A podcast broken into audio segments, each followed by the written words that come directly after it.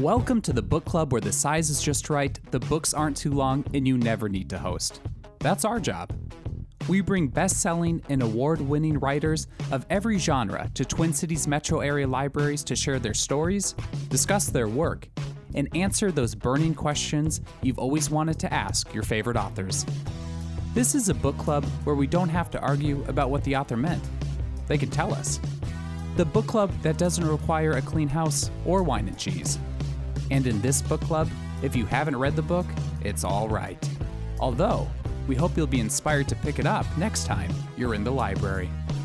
I'm your co host, Slade Kemet, and you can consider the book club rewritten because this is Club Book.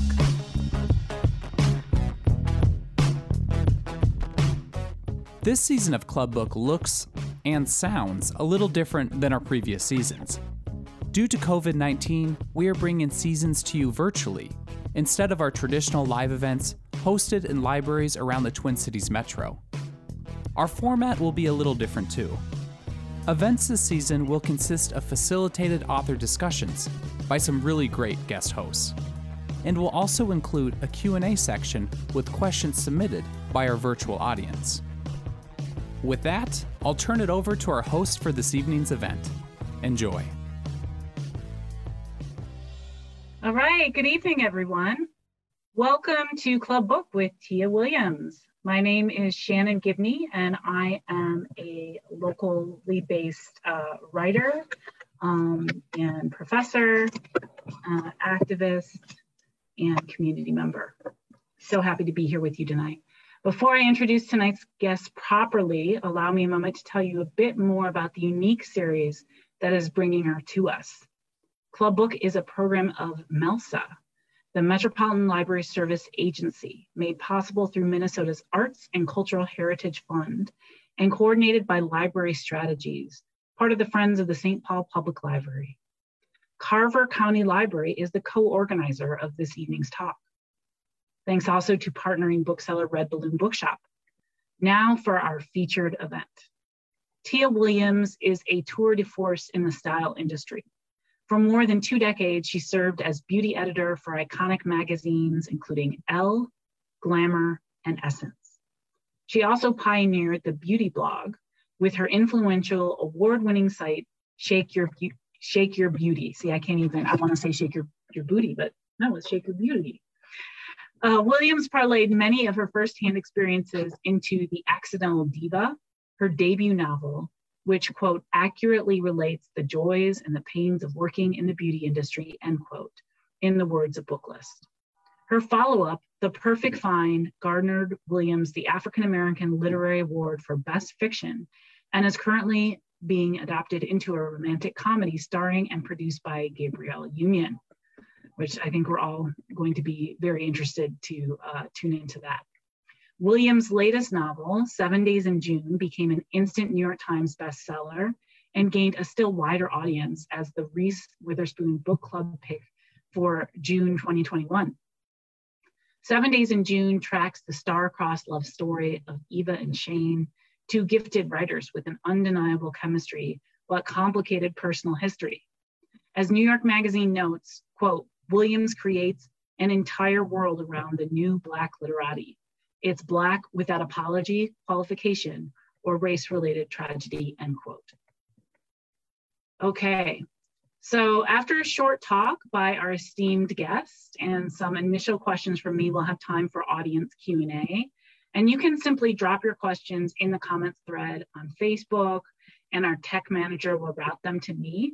If you prefer to contribute a question a bit more anonymously, you can also send a private message to Club Book here on Facebook or send an email to clubbookmn at gmail.com. So Tia, welcome and thank you so much for joining us. Thank you for having me. This is so exciting. I'm it's such an honor to be here with you um, and everyone who's joining on the the into the event. Um, so again, I'm Tia Williams. I um, my most recent book is Seven Days in June, and I'll just give you a quick sort of rundown um, of what it's about. So um, it follows two authors, um, two famous authors who seemingly randomly meet at a literary event in Brooklyn and sparks fly. Um, but what no one knows is that they actually know each other. And 15 years prior, when they were seniors in high school, they had one torrid week of romance that did not end well, and they hadn't spoken since then. But over the past 15 years, they've been communicating to each other through their books. Um, so there's flashbacks flashback elements. It takes place in present, I think 2019 or 2020. Um, and it flashes back to when they were in high school in 2004. Um, and I got the idea. I love writing love stories. It's what I've always done. And, you know, you sit down to, authors sit down to write something, and it's almost like the genre picks them. You know, I could be writing about anything and a love story, a love story would come out of it. Um, but I was watching um, Romeo and Juliet with Leonardo DiCaprio and Claire Danes. Um, and I just, I had this thought what if Romeo and Juliet didn't die? Like, what if they experienced this like wild teenage love, um, went a little crazy from it, and then walked away and became functional 30 somethings and ran into each other again as adults? Like, what would happen? And every writing professor will say, start a book with a question and then you answer it when you write it. And so that was the question that I started with. Um, and it was just really fun to create this, you know, try to craft an iconic love story um, where the characters are sort of larger than life and, and the stakes are high. And I grew up reading, you know, in the 80s, like Judith Krantz and um, Jackie Collins and Harold Robbins, like these big Sidney Sheldon more of like a thriller, the thriller type, but I loved big over the top, um, sexy fiction, and it was all white people all the time. And so I would read these books and then recast them in my head as black people that I knew, or like, you know, uh, I read Wuthering Heights and decided that Heathcliff was Ralph Tresvant from New Edition. So I'm aging myself, but I'm also trying to explain the dearth of Black love in fiction back then. So um, I always felt like I wanted to grow up and write stories with us in them so that, you know, no one, no modern kid has to imagine a Black version of a character that she's reading. So yeah, that's seven days in June. This is the new paperback. She's very pretty. Oh, beautiful. It's a beautiful cover, too. I mean, I just looked at it and I was like, oh my God, exactly what you're talking about. I was like, black love in color, yeah. like, and it just is like, so it just draws you in right away. So, um, great work. Uh, the team is so talented. I mean, that's clear. And the color, yeah. the color scheme pops. I know you're a beauty person, so you're probably yeah. thinking about color. Um, so we have like a, a lot of uh, questions, as you know already, from the audience, and then I have my own questions. Mm-hmm. Um, of course, um, uh, as I told you before, I love the book. Um, I just uh, was so taken um, with these two characters who just kept on changing. Like I felt like I would kind of get a read on one of them and then something would shift. And I'd be mm-hmm. like, oh my God, I, I didn't realize that, um, you know, Eva had this whole uh, side of her, her family based in um, Louisiana and, and, you know, Creole culture. But let me get to my first question, which is, you know, my questions are kind of like, um, many many uh, dissertations. So you can kind of dig in where you where you want get in where you fit mm-hmm. in so about seven days in june is this a love story? Is this a yes. story? Oh, okay oh, sorry. Yeah. go ahead. No yeah, no go ahead. no that's good. That's good. Okay. Uh, is this a story about black love and community and connection in a white dominant world? Is this a tale exploring mother daughter relationships? A meditation on, and a letter to the Black literary community. How do you personally think about what kind of book this is? And you you talked about this in your introduction a little bit. Um, uh, you know, how did you think about it while you were writing it? Did you think about it at all? You know, sort of like what these what these kinds of you know different parts of the book were sort of weaving together. I always get asked the genre question, and it's so difficult because I'm classified I'm classified as romance, but because I I follow the rules of romance and they're very strict. Like you have to have a happy an HEA, a happily ever after. If if there if there's a love story, no matter how big and great it is, but they don't end up together, then it's not romance. Very strict rules. Um, so that's where like my books sit. But to me, they're which I love. I, I love the romance industry, but I in my brain when I'm writing it, I'm writing contemporary fiction. Um, because of all those layers. I'm obsessed with side stories. I'm obsessed with side characters. My feeling is that that a, a, a B character should come in as if they're com- they're walking from their book that's about them. So no one knows they're a side character, you know. Everyone thinks they're the main character. So they need to be fully fleshed out and have a story and have a purpose and you know, I like for everyone to have origin stories and where do they come from and what are they wearing and um, what are they thinking what do they want and Those descriptions told me so much about these characters you know i'm a novelist myself and i do not i mean you know like all the details about the the Cathkins and like the different yes.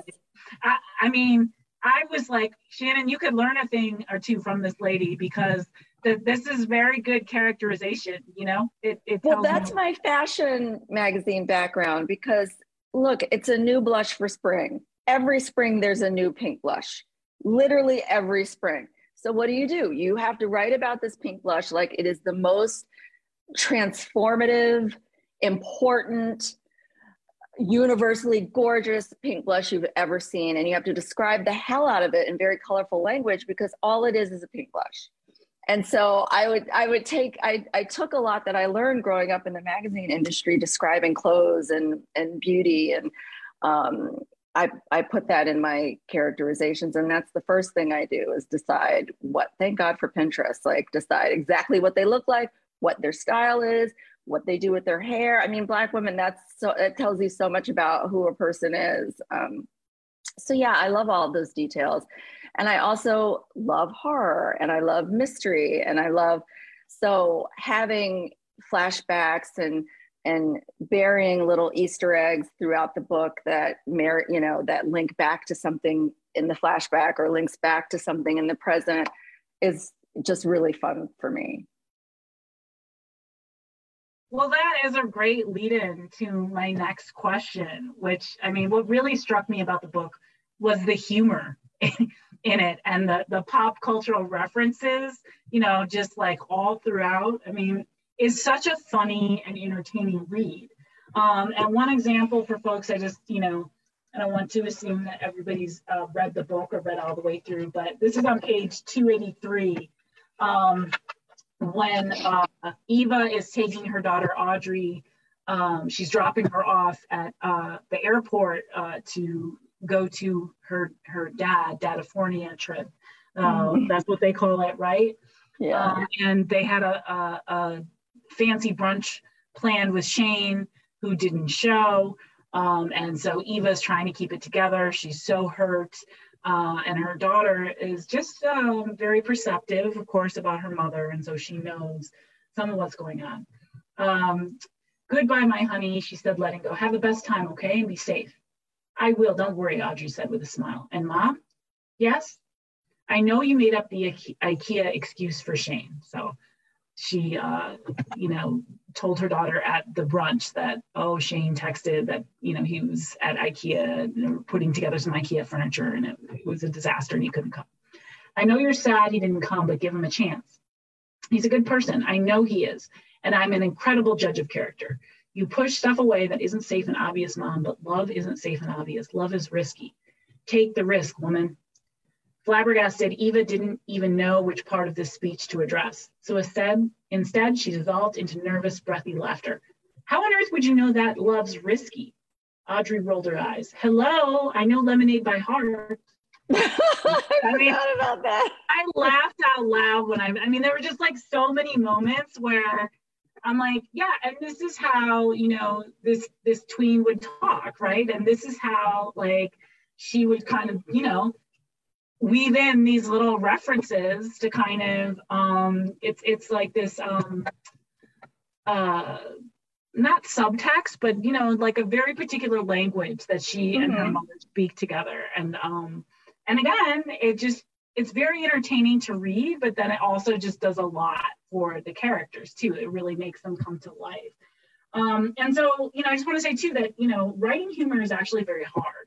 This is, mm-hmm. you know, I think a lot of people, oh, writing, yeah, and it's it's it's not easy to do. And so, how do you do it? Is it something that you have to intentionally think about, or does does your writing just kind of come out that way? Well, um, I don't think about it. It's I don't think that you can try to write funny. I think you write funny if you're if you're a funny writer. Um, like how do you create humor? Like it's it just either it's there or it's not. And the only reason my books are funny is because that's what comes out. That's what I've always done. Like, you know, we had to write about we were doing like a, a horse we were studying horses in fourth grade and we had to write a short story about a horse and like they gave us this um, drawing of a horse and we had to like color it in and like make it ours or whatever and everyone's you know writing uh, rip-offs rip-offs of like the black stallion i mean this is the 80s right or like um you know uh Laura Ingalls Wilder in the prairie, you know, riding a horse. And I wrote it from the perspective of a girl that was hiding a horse in the backyard of her suburban home. And she, every morning, she brushed the horse's teeth with Colgate, which he loved.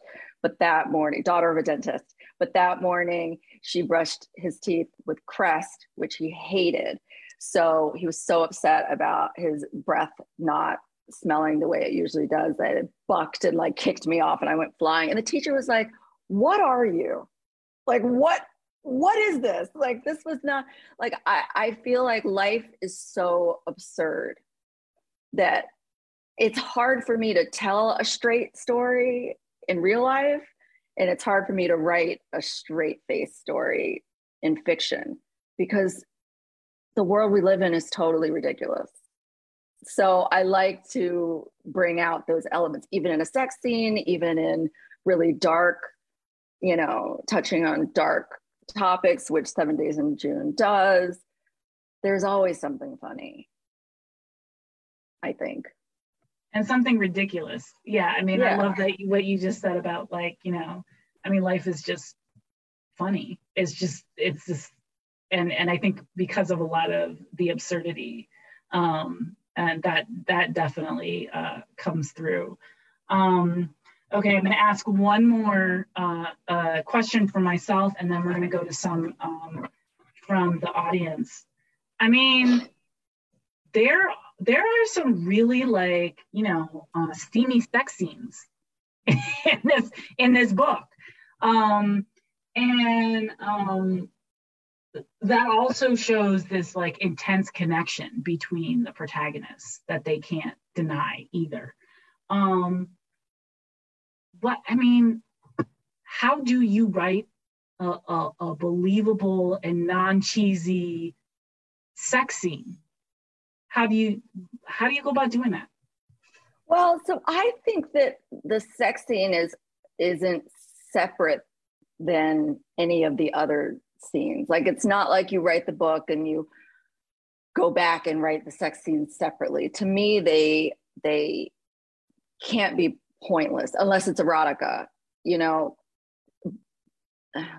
those scenes aren't point. I, pointless was not the word I wanted to use. They can't. They shouldn't really be standalones. They should help push the narrative forward. They should do something to move the plot forward, just like any other scene or any other chapter. And so I like for them for you to find out things about characters and sex scenes, or you know, something is revealed, or something is a surprise, or you know, there's elements of, of what's happening in their story that are woven into the sex scene. So it just doesn't feel um, you know, embarrassing, which some of them feel embarrassing, um, especially if there's a huge tonal shift. Like you're reading something and it's like, you know, straightforward and direct, and then you get to the sex scene and they're talking about like love buttons and throbbing whatevers, and you're like, girl. Um, so yeah, like that's what I do. I, I like for the, for it to to really flow. Like n- no spoilers, but like in the first sex scene in seven, my poor 13 year old daughter, she's cringing in her room right now. Um, but in the first sex scene in Seven Days in June, it was very specific to these two characters and where they were at the time. You have Shane, who is in recovery for two years and hasn't done it in two years because he's really been focusing on sobriety you have Eva, who hasn't done it in longer than that, just because she's a single mom working her ass off and just hasn't had time. So they're both just kind of like, he's like, okay, this will be over in two seconds. And she's like, oh no, it's going to hurt. And, you know, it's real for what, who they, these people are at that time. So it doesn't just feel like it was dropped in from softcore universe. Yeah, I mean, I felt like you know when we meet them, there's like this charge right away, right? And and it's definitely, um, you know, I mean, an, an emotional connection, a psychological. Mm-hmm. There's definitely a sexual aspect to it, and then it's like you know, as they're going through that day together, I, you know, mm-hmm. I was just mm-hmm. waiting, like, okay, something's gonna happen, but the way that it happened, not to give spoilers, was very unexpected and kind of just cracked me up, and I felt like um, in some ways, um, uh, New York City was also uh, it was also sort of like a, a, love letter to New York City in, mm-hmm. in these in these very particular ways that uh, were very poignant as well. So um, yeah, just uh, kudos to you. Very very well done. Um, Thank you. So we have a question from the audience. Um, what drove you to make the leap from fashion magazines and blogs to the novel medium? So I've always done both. Um, so I always knew I had these two obsessions growing up reading and writing fiction and fashion magazines. And I, I was never conflicted. I always knew exactly what I was going to do. After college, I'm moving to New York. I'm writing for fashion magazines and I'm going to become a novelist. And so I moved here the summer of 97 after I graduated from University of Virginia with my little checklist of everything that I was going to do. Um, and I started working as a beauty assistant at Elle. And I was so ready to write my book. And then I sat down to write my novel. And I was like, I don't have anything to write about because I haven't really done anything. So I was like, let me give myself a couple of years in New York to like, you know, get the vibe of life and like get some experience. You know, I'm 21 years old. So by the time I was working at Glamour, like three years later, it's like, oh, life has happened. So I'm in the middle of Devil Wears Prada land at Condé Nast, like really cutthroat, um, tough, uh, pre Me Too, pre uh, economic crash, pre 9 11, like money's flying around, like these huge budgets, these editors that are larger than life. You know, I had an editor throw a bagel at me once. Um, and by then I had also, I dated a couple of charismatic assholes and um, I was like, huh, I have material now. And so quit my job. I put my stuff in storage, I'm like 24 at this point. I moved to Seville, Spain to go on sabbatical for six months and teach English. And while I was there, I started writing my what would be my first novel, The Accidental, the Accidental Diva. And I wrote it about this relationship that I had that was nuts. But I, in order to make me feel better, I almost use it as therapy. I turned it around and made him fabulous and had, gave him a happy ending, and it, it made me feel good. And when I came back to New York um, in January of 2002, um, I got an agent and I sold it, and that was my first novel. And so I've been like dual pathing since I was 24, doing both. Yeah. And how has that, I mean, been for you? I mean, um, I know, uh, you know, writing novels can be uh, pretty all consuming. Sometimes mm-hmm. you have to kind of like block out uh, certain time periods where you, you know you can get like a first draft done and then it's like mm-hmm. or how do you how do you do it it's horrible like there's no there's no two ways about it like there's no it is so hard anyone with a full-time job who writes you know also you can't even say writes on the side because it's it's in, you're consumed by it you know it's not a side hustle. It's actually the hustle and the nine to five is so that i have a steady you know paycheck. Um, because as we know writers we don't get into it for the money. But um yeah it's hard. The most important thing is having discipline because if you don't have that you can't do it. And it, it just is that simple because there's always something more fun to do than to write. Always. Organizing your closet watching real housewives eating like anything is better than writing. Writing is lonely, it's isolating, you're all alone, it's you and a laptop, and you don't know if you're killing it or bombing. You just have no way of knowing.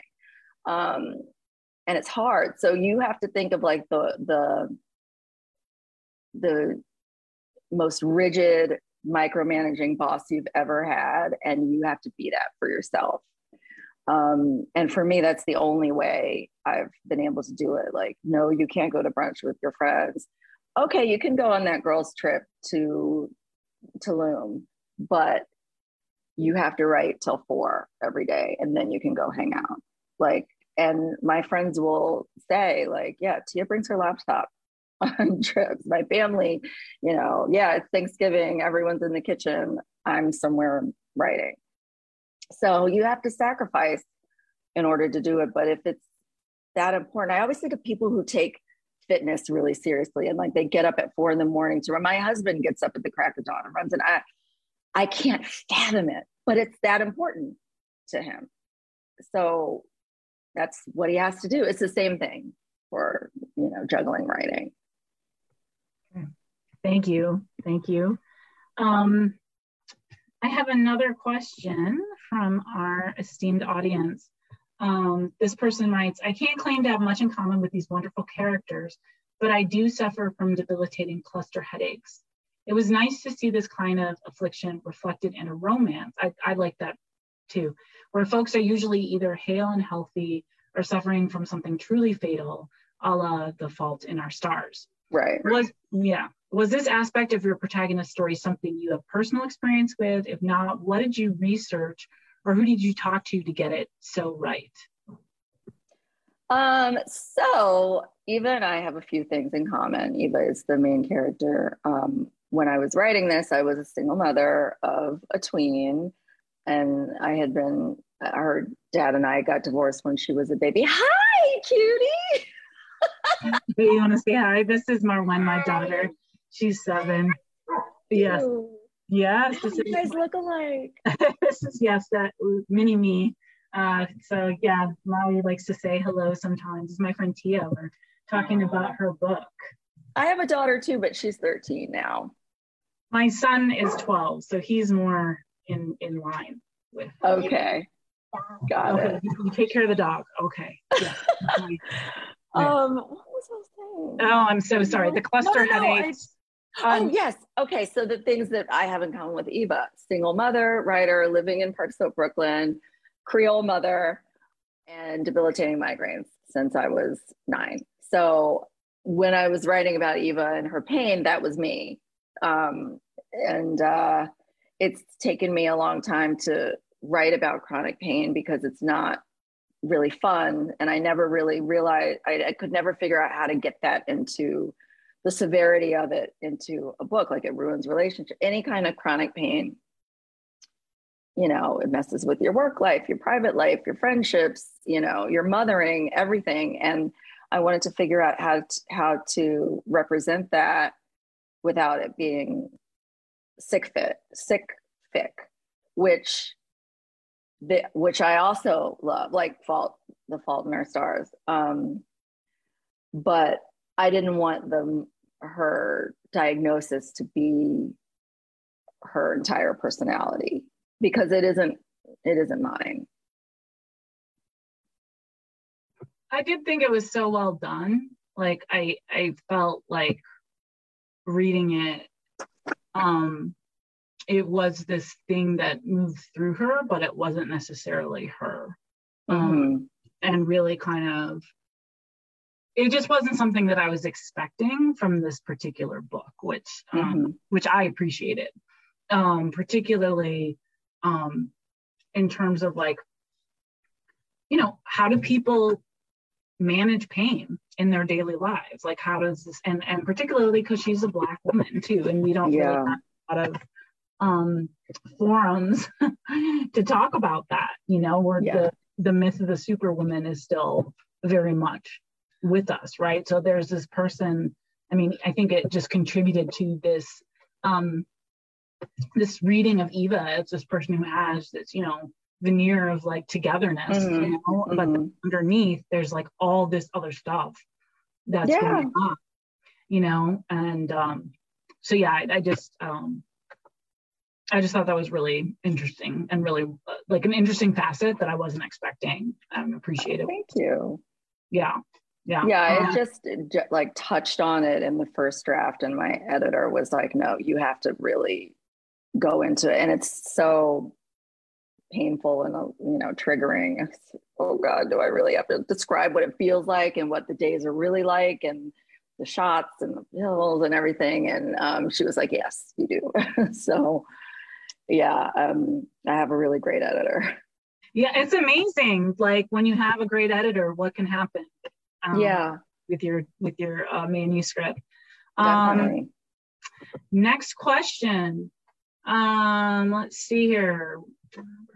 My book club had a discussion guide that included this deceptively simple prompt. Let's talk about Eva and Audrey's mother-daughter relationship. We had a lot to say, all bringing different personal experiences to that question. What would you have your readers take away from their story within the story? Is it based at all on your own mothering journey? And you talked like a little bit uh, about your daughter uh, in mm-hmm. this, but uh, but yeah, I mean, especially when we have kind of like the mirroring of Lisette and Eva, and mm-hmm. then Eva and Audrey, um, which it, it, just that whole i mean eva and shane are so different but in terms of their upbringing and how they were i mean they were both basically like abandoned you know yeah and, you know really intensely so um so, so yeah so that. that's yeah you know, it's uh, always me and my entourage when we do something. Thank you for understanding that. Um, so yeah, so I mean, um, yeah, I just just talk a little bit about uh, that the mother daughter kind of themes in the book, if you would. Yeah, so it definitely reflected my daughter. Like I have a very precocious kid, and it was just me and her. I mean, her her dad and I in the book, Eva's ex-husband has Audrey Summers. Um, but my daughter's father, my ex-husband, lives 10 minutes away. Um, and when I was writing the book, he was actually within walking distance, and Lena went back and forth. So we, you know, shared custody. It's all it's all good. Um, but you know, when she was when she was in with me and in my home, it was just me and us me and us. It was just the two of us for nine years till I met my now husband while I was writing Seven Days of June. Um, and that sort of estrogen bubble of, I don't know what it's like with single moms of sons, but with a single mom and a daughter, it can be pretty symbiotic. Um, you know, uh, it's like this bubble of private rituals and a language that the only the two of you speak and this understanding and the kid is always going to be precocious because she's hanging around with a bunch of 40 year old ladies. You know? Um so what does hopeless mean? Define that. Like why do you feel hopeless like listening to my conversations with my friends in the kitchen? Um and she is one of those people that's always the most insightful in the room and sometimes knows more than grown-ups do about human behavior. And that's where i got audrey from. And i'm also obsessed with mothers and daughters. I grew up at the oldest of three daughters. My mom has two sisters. We i have a million female first cousins not a lot of boys in my family at all. And so just the relationship between and daughters has always been really interesting to me. And i wanted to show how you can take you know a dysfunctional toxic childhood and reverse it for the next generation and break those childhood traumas. Um, but also what it does to you as a mother I mean, eva lied a lot you know she she doesn't tell her daughter the truth about who her own mother is or how she grew up or what she was like you know as a kid or a teenager.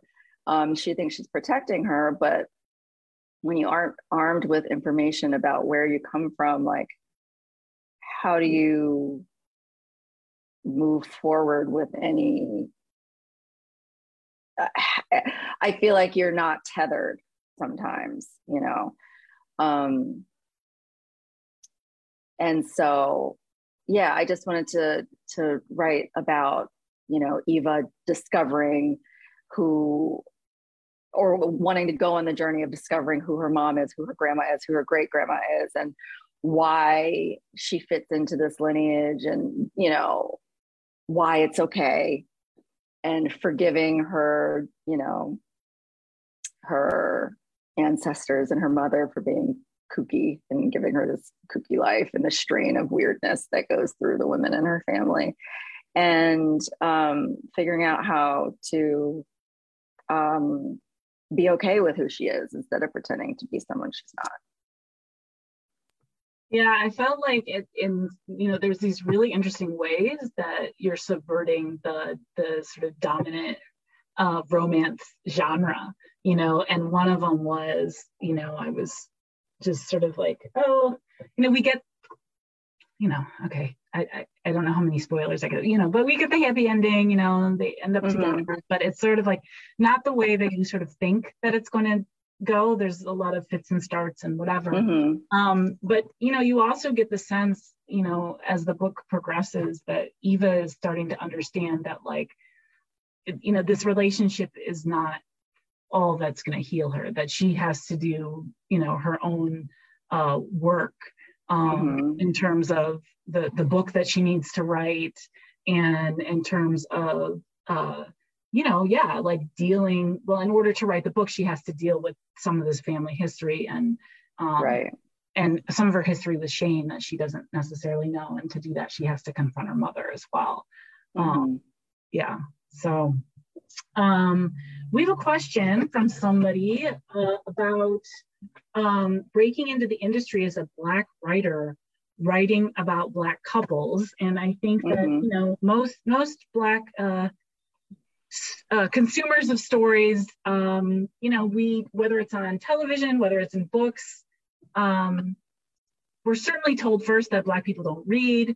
We're certainly told that, you know, Black love doesn't sell we're mm. certainly you know and sort of what's been your journey with that and um, also i think this person wants to know if you have any any tips or advice for emerging writers in this area um well the tips and advice would be you're doing it at the right time because right now you know post trump post blm post you know the publishers are really looking self-consciously looking for um, diverse voices um, uh, from LGBTQ plus, um, different anyone outside of being a white man you know, because honestly, like it's it, it was a white male dominated industry for a long time. So now is the time.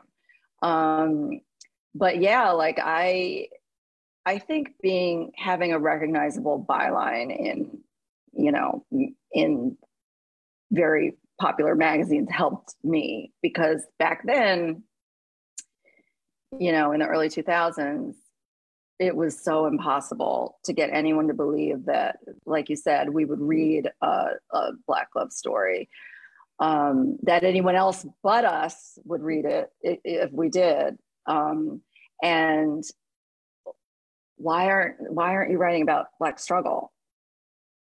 Because the publishing industry has always been so monochromatic, um, meaning definitely all white you know a lot of times the editors all all they know of black people is what they've learned in school and what they learned during black history month which is seeing us through the lens of symbolic oppression and you know black people were enslaved and then abe lincoln freed them and then things also kind of sucked after that. And then martin luther king came and he tried but he was killed for his troubles and so was malcolm x. And now we have affirmative action. Like it's all being victims and there's no humanity there. And if you look at the books that were big books over the past you know in the 70s 80s 90s it was roots it was um, the help. It was you know books about beloved, and... beloved you know which is my favorite book. Mm. um, but it's very dark and scary. It's horror. It's horror. Um, and we don't get any like you know fun.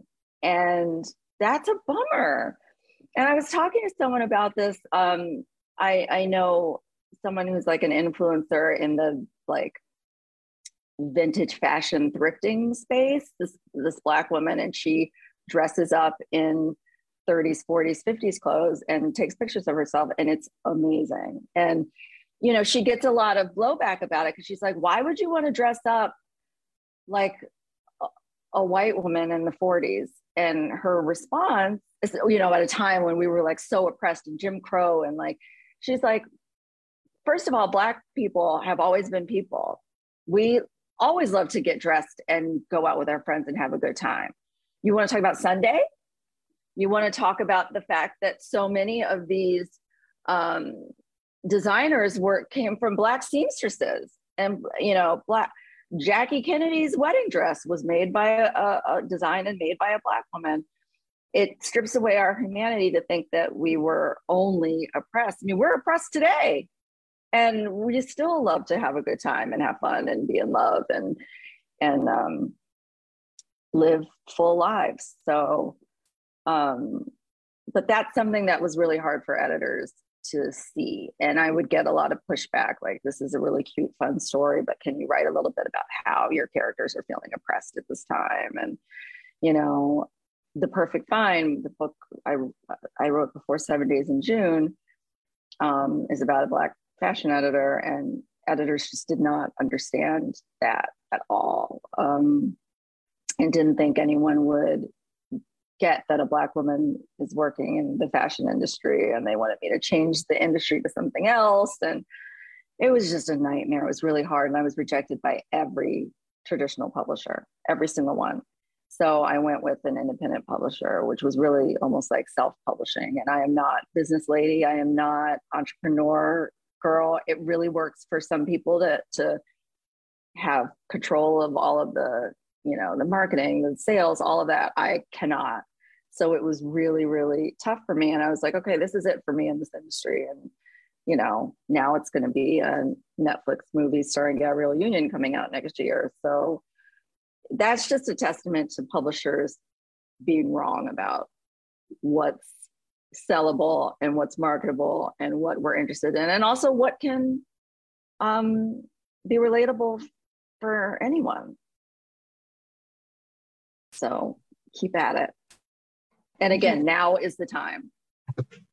No, thank you for every, all of that. And um, I think it's um, it's just it's so interesting you know sort of like the dominant narratives that even we mm-hmm. ourselves can take in mm-hmm. you know what black means because it's not like seven days in june doesn't have tragedy in it it has mm-hmm. tragedy in it. it it has pain in it it has but it's um this multifaceted you know it's couched in between all the things that you know, are couched in between daily life all the time. You know, pain mm-hmm. is couched between, you know, hilarity and um, boring stuff and neutral stuff and yeah, um, life.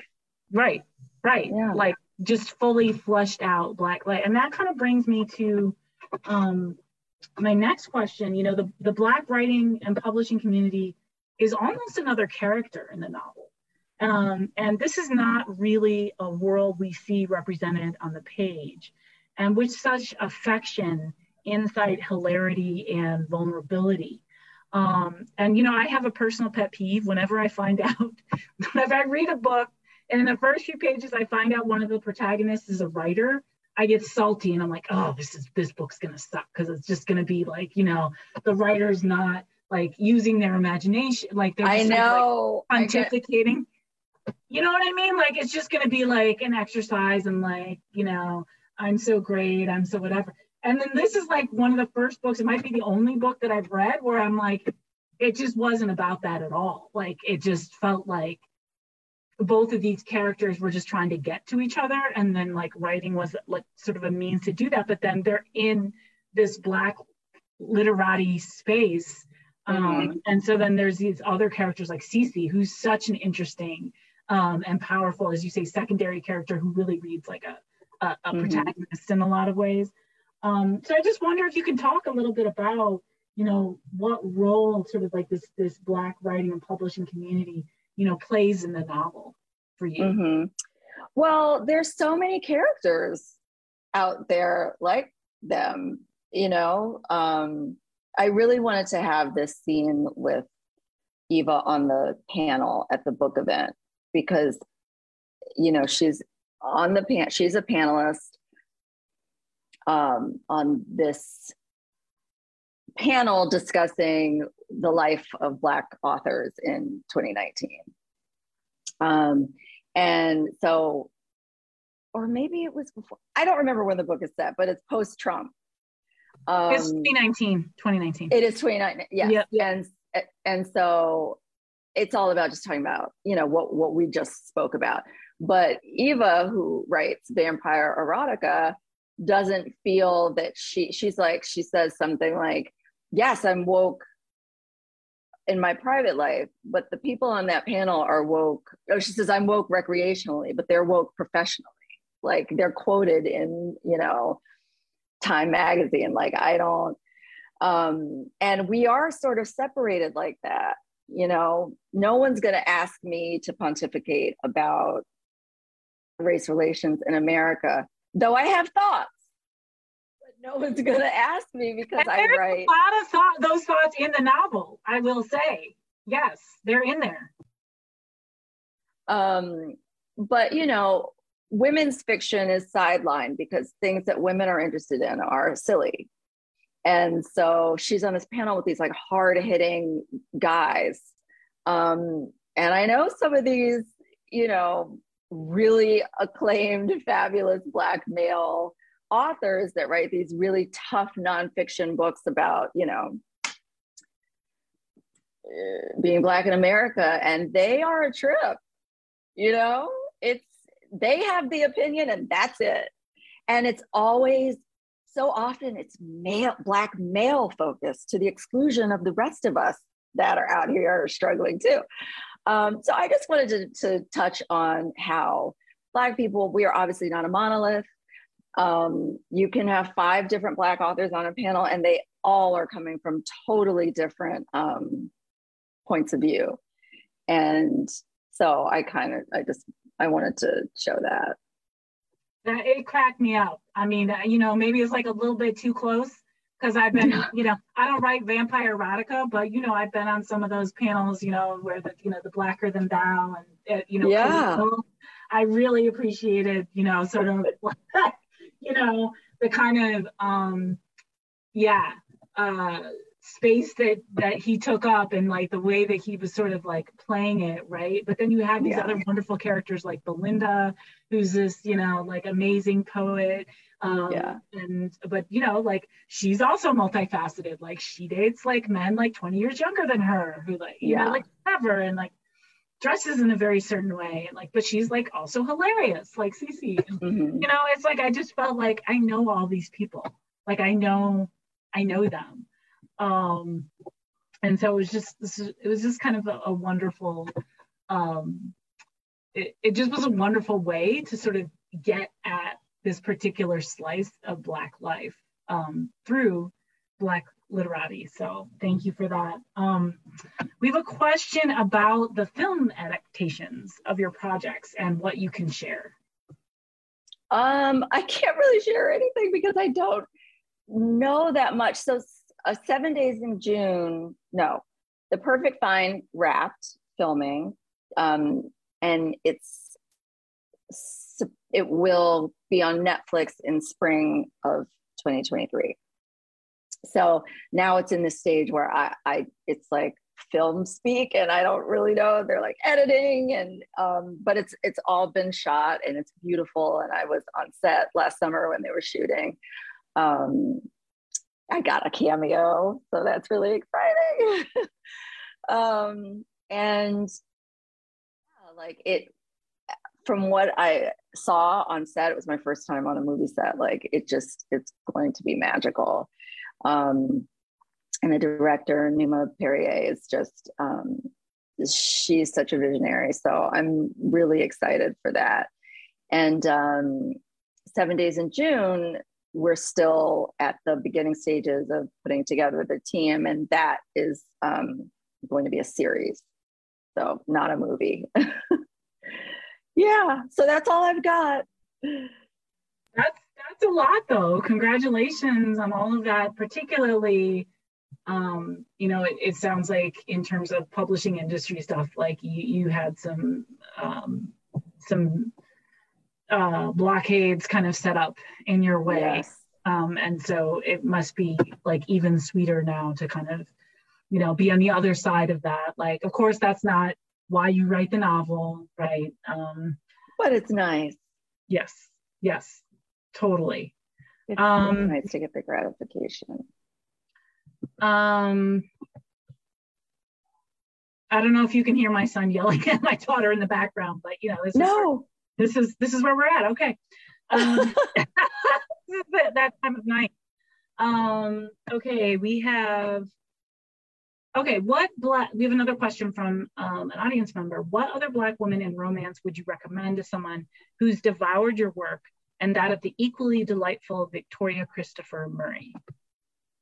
Um, I love Jasmine, Jasmine Guillory. Do not turn on that water. uh, um, Talia Hibbert writes great um, romance, and her characters, um, you know, there's some great disability representation and um, neurodivergence. It's brilliant her her romance. Um, and alyssa cole i i love. Um, so those are three that i am really into. Um, yeah those are my faves. My my contemporary faves yeah question um, what are you yourself reading these days well, I am working on my next novel. It's due on June 1st. Sadly, no, it's so scary. Um, so I'm currently not reading anything because I don't have the time. Um, but there's a lot that I would like to read. I still haven't read. Um, I love Taylor Jenkins Reid, and I still haven't read. Um, oh, came out last year. Um, Malibu Rising. So I would love to read that. Um, I never read Caste, and I am a huge fan of um, The Warmth of Other Suns. So that I will definitely read this summer when I have time to read.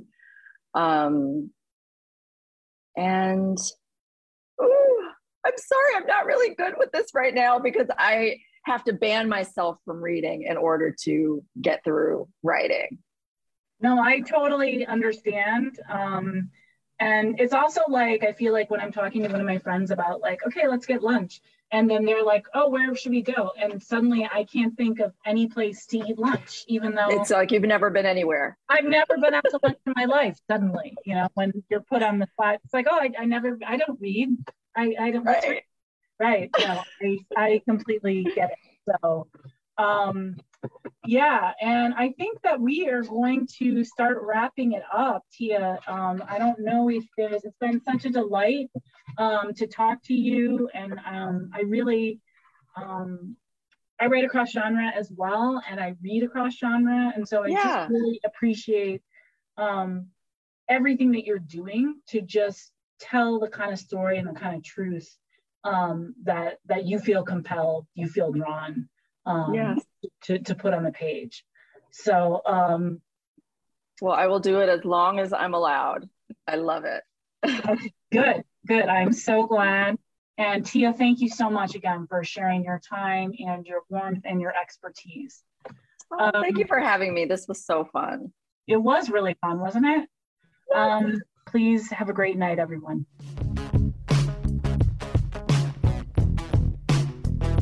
That wraps up our Carver County Library event with Tia Williams. Make sure to catch our last Club Book podcast of the season with Rebecca Roanhorse. Rebecca Roanhorse is among a small cohort of indigenous novelists reshaping North American science fiction, horror, and fantasy, according to the New York Times. Fevered Star, the anticipated second installment of her award winning Between Earth and Sky trilogy, hit shelves in April. Visit us online at clubbook.org for details on past and present seasons, sign up for our e newsletter, check out our calendar, and so much more. Stay up to date with all of our events at our Clubbook Facebook page. If you're on Twitter, find us using the handle ClubBookMN. And if you enjoy these free Clubbook events and podcasts, remember to share them with your friends. They just may too. Thanks again to all those who make Club Book possible, including Melsa, Library Strategies, and Minnesota's Arts and Cultural Heritage Fund. Our sponsors include MinnPost and Red Balloon Bookshop, where you can purchase all the books featured in Club Book. Finally, a very special thank you to all the libraries hosting events this season. That's it for Club Book, the coolest club in town. We'll see you at the library.